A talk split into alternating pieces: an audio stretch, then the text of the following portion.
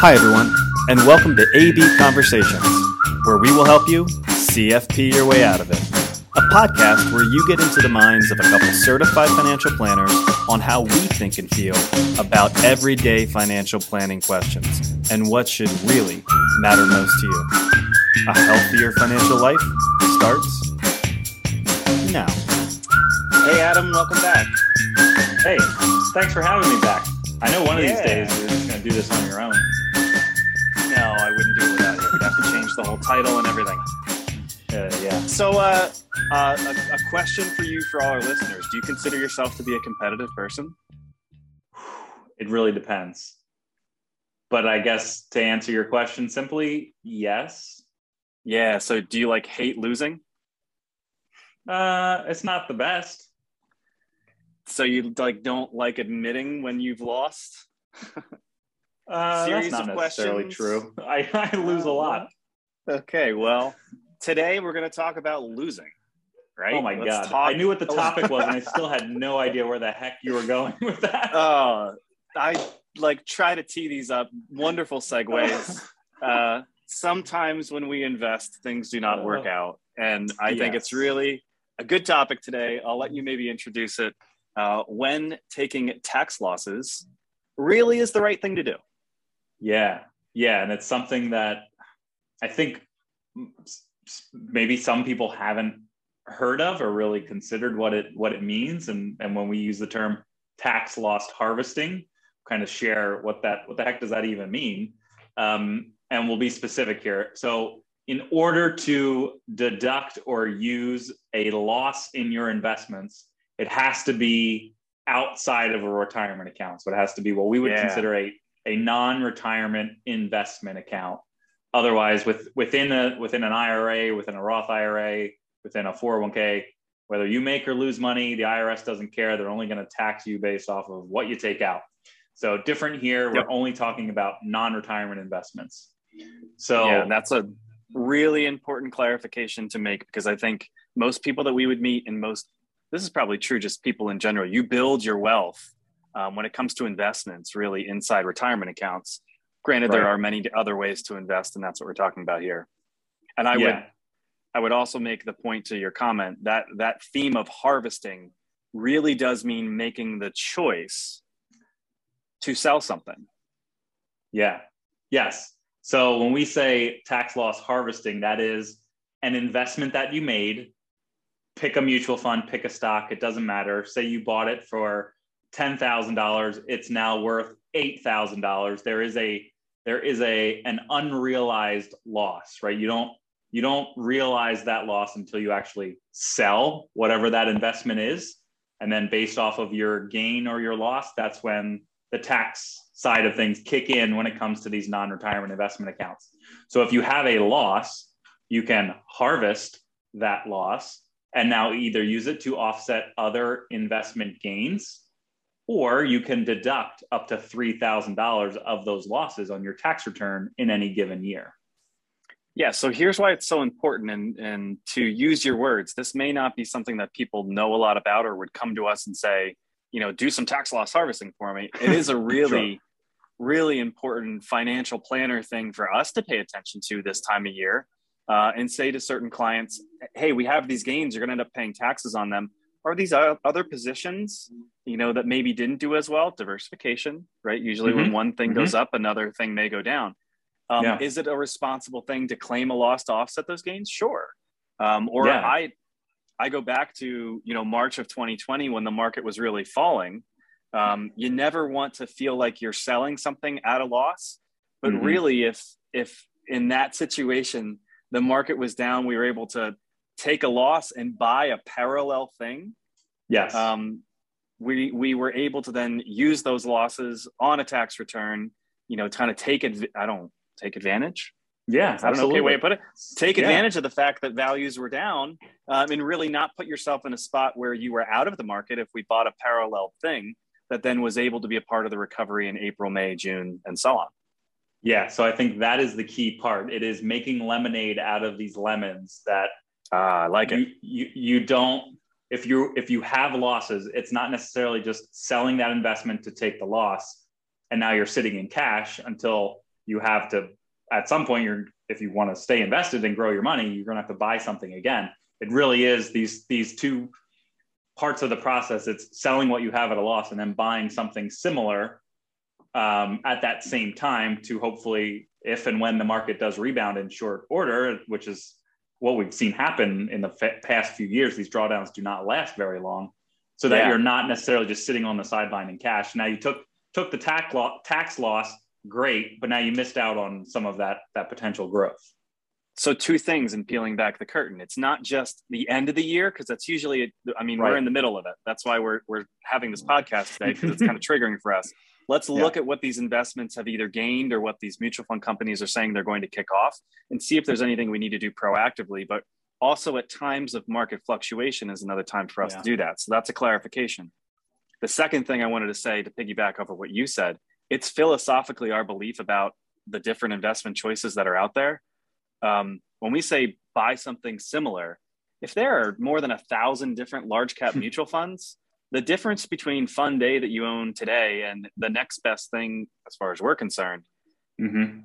it's really not all that different, right? Yeah. But the the action has to be there to claim the loss on the on the one and start a new cost base. that's a new starting point with that other investment. We have to trigger that um, and that's our job. Yeah. So one one other clarification. Uh, did you throw out the number of of three thousand uh, dollars? You did. Great job. Oh, fantastic! I did. So, in any yeah. given tax year, you can only deduct up to three thousand dollars of those losses. So, in a scenario where you have more than three thousand, if you don't have the gains to offset whatever those losses are, you can only deduct up to three thousand. The good news is you can carry forward any of that excess to the next yep. tax year. And if you have another $3,000 and you still have more to deduct, you can kick that can down the road in perpetuity. It's called a capital loss carry forward. So essentially, they don't necessarily go to waste. It's just a matter of what other gains can you use to, or what other gains do you have in the future that you can use these losses to offset, or you just continue to deduct that 3000 until your gain your losses are exhausted. Right. So strategically, I want to be clear, and, and maybe it's uh, you know why I started with a very corny question to you. um, I think it's always good to claim losses because at some point we are hoping, you know, right? One one of the negatives of making money and having your investments make money is there's going to be taxes owed. But if yeah. we've done a good job claiming losses when they occur, you can offset. And I know you use that word, and I just want to harp on that. You can sure. offset the gains with any amount of losses, not just 3,000. Mm-hmm. Get yourself to zero. It's just after that zero, we can't put more than 3,000 on the tax return. But take the losses when you have them always, um, because then they can offset gains in a, in a future year, even if you can't claim them this year. So that leads me to another thought, which is at this point, after some pretty the last few years have been pretty good in the stock market that there may not be those investment losses to right. take. Um, so there are different ways that investments um, can kick off income to you as the investor, right?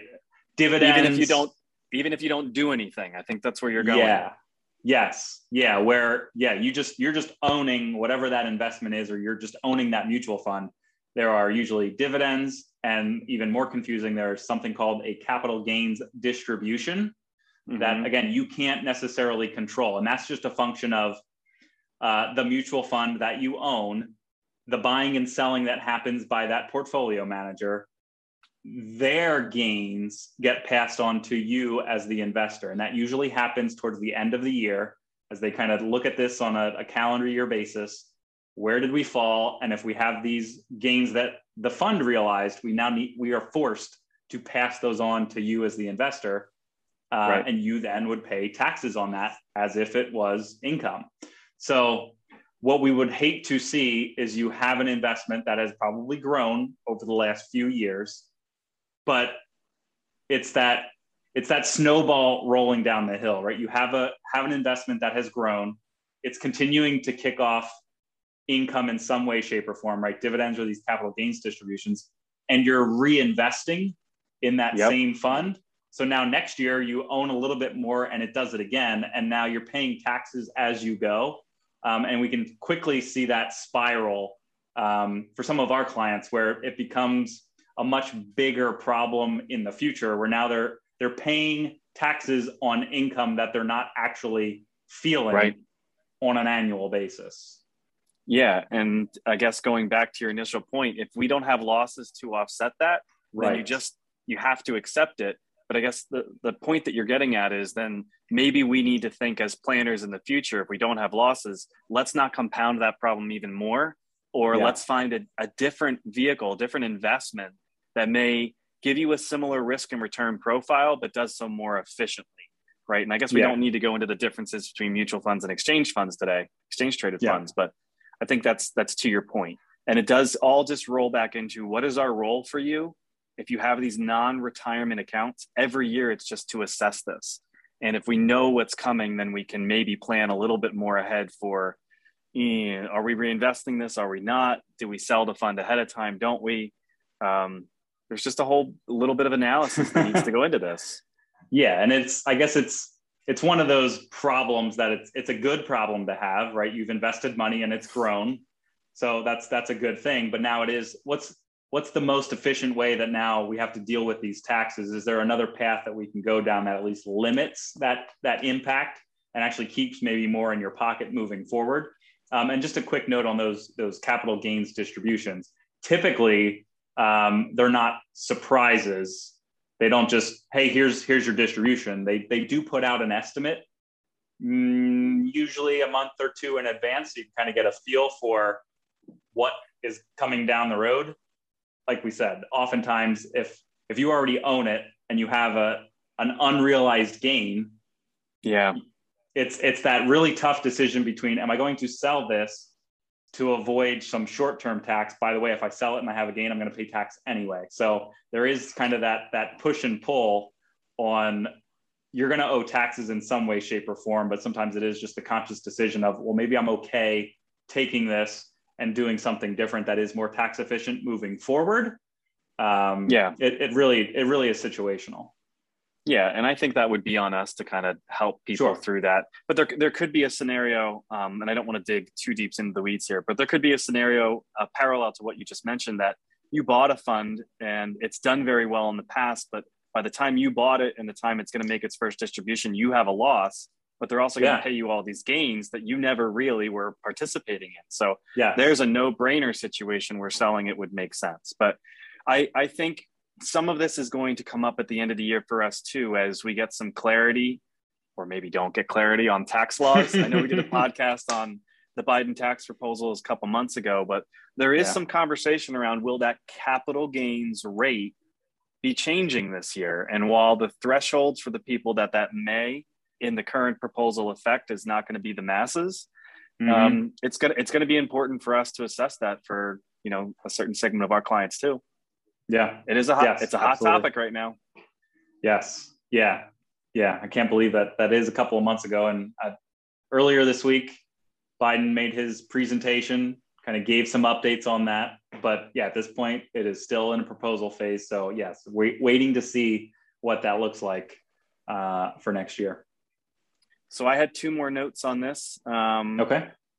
First, it's to kind of understand how your investments and losses and gains may play a role in what you gift or what mm-hmm. happens mm-hmm. when you pass away. Um, yeah. So again, being being very specific to these non-retirement accounts. If you have losses, I'll go back to my comment. It's always good to claim them because if you pass mm-hmm. away with a position that had a loss, and now your let's just say your children inherit that, there's what's called a step up in basis, um, where their ability to sell at a loss on the day that they inherit it, that's gone. Um, right. So, lost property, lost investments are never good gifts. They're always good for right. you to claim uh, gifts, whether yes. you're doing that while you're alive or through your estate. Yes. So uh, that's a great clarification. So I'll take the flip side of that, which is if you do, if you are charitably inclined and do gifting throughout the year or, or whatever the case may be. Um, a great way to avoid some taxes on, on investments that have a gain is to gift directly those either yeah. shares of stock, shares of mutual funds, whatever that may look like. You gift those directly to the charity as long as they are set up to receive them. And then essentially, whatever that gain is, you're avoiding the taxes on that right? You're you're it's as far as your taxes are concerned you're making a donation to charity for that value of whatever the the shares of stock or mutual fund that you are gifting. The charity in turn can turn around and sell that investment and whatever gains are in there it doesn't matter because the charities by their nature are nonprofits and will not pay taxes on those gains. Yep. Uh, well said I have one more completely unrelated thing, or Ooh. did you have something else to note on that? No, go ahead. All right, so let's create this scenario where you have this investment that has lost a little money, mm-hmm. but you love it. You love it. Yeah. You don't want to get yeah. rid of it. You want to hold it. You still believe in it long term. We have to be careful um, because if you sell something at a loss for tax purposes, you're not allowed to buy it back for 30 days. Um, and if you do, that's considered, I believe they call it the wash sale rule. Yep. Um, yep. Which basically says that um, you're going to owe taxes anyway. Yeah. Right? Yes. It's uh, that's essentially the way the IRS closed that loophole of you selling an investment for a loss, buying the exact same investment immediately after, or to your point, within 30 days, um, to just just for tax purposes. So that's where where you were saying earlier, buying something structurally similar or even just similar in nature, but it can't be identical because the IRS isn't as dumb as sometimes as we we hope they are. Um, they kind of they kind of close that um, yeah. that loophole. So so yes, that's a good point. Yeah, and I think that's probably more more sensitivity for those that hold stock, right? Because they really right. believe in that company. You bought Apple yes. at the wrong time before earnings, whatever, and now it's at a loss. You sell it you're not you can buy something parallel but you're not buying apple for up to 30 days and you have to be okay with that period that's very right. different than our suggestion that you sell this mutual fund that looks like a duck talks like a duck walks like a duck this other investment over here looks and acts the complete same so mm-hmm. uh, that's just a little bit of a different situation but i did not want to forget to talk about the wash yes. sale rule yes good call what All else? Right. I'm good. Hey, I think we won at describing tax losses. What do you think? I agree. We nailed it. The point is if if you have losses, don't let them go to waste. At the very yes. least, let's have let's have the conversation to make sure that yes, that if there is a loss, taking it makes sense. And then what do you do from there? Um, but to your to your original point, uh, use the losses when you have them. Don't let them go to waste. You can't pass them on. The IRS yeah. would, would love for you not to take advantage of, of this legal loophole of taking your tax losses and deducting them. Yeah, and all joking aside, I know psychologically, you know, I mean, we even talk about this when it comes to you know certain relationships that we have. Hey, don't don't people worry about losses more than they feel the reward of gains um, yeah. and you don't want to admit a loss and you don't want to have to sell investments at a loss right? We inherently tell people don't do that. Um, but if it, when it does come to taxes it's okay. It really is okay. In fact it seems like the efficient thing to do. Harvest those losses. All right. Very good. Thanks pal. Thank you. Until next time. Bye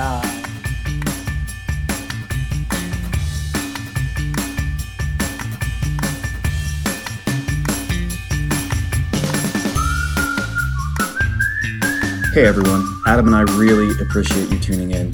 Please note that the opinions we voiced in the show are for general information only and are not intended to provide specific recommendations for any individual.